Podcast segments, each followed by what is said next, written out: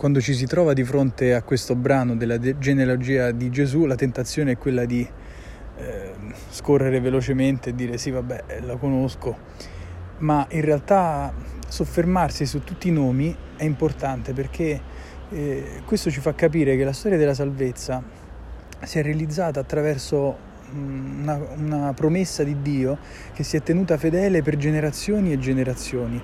e si è incarnata attraverso tutti questi uomini. È solo attraverso tutti questi uomini che si giunge poi alla fine a Gesù. E quindi non possiamo non dare importanza a come Dio ha espresso la sua fedeltà nella storia lungo, lungo le generazioni, proprio attraverso ciascuno di questi uomini. Ciascuno di questi uomini è collaboratore al piano salvifico di Dio e ciascuno di loro ha permesso che Gesù nascesse nel mondo.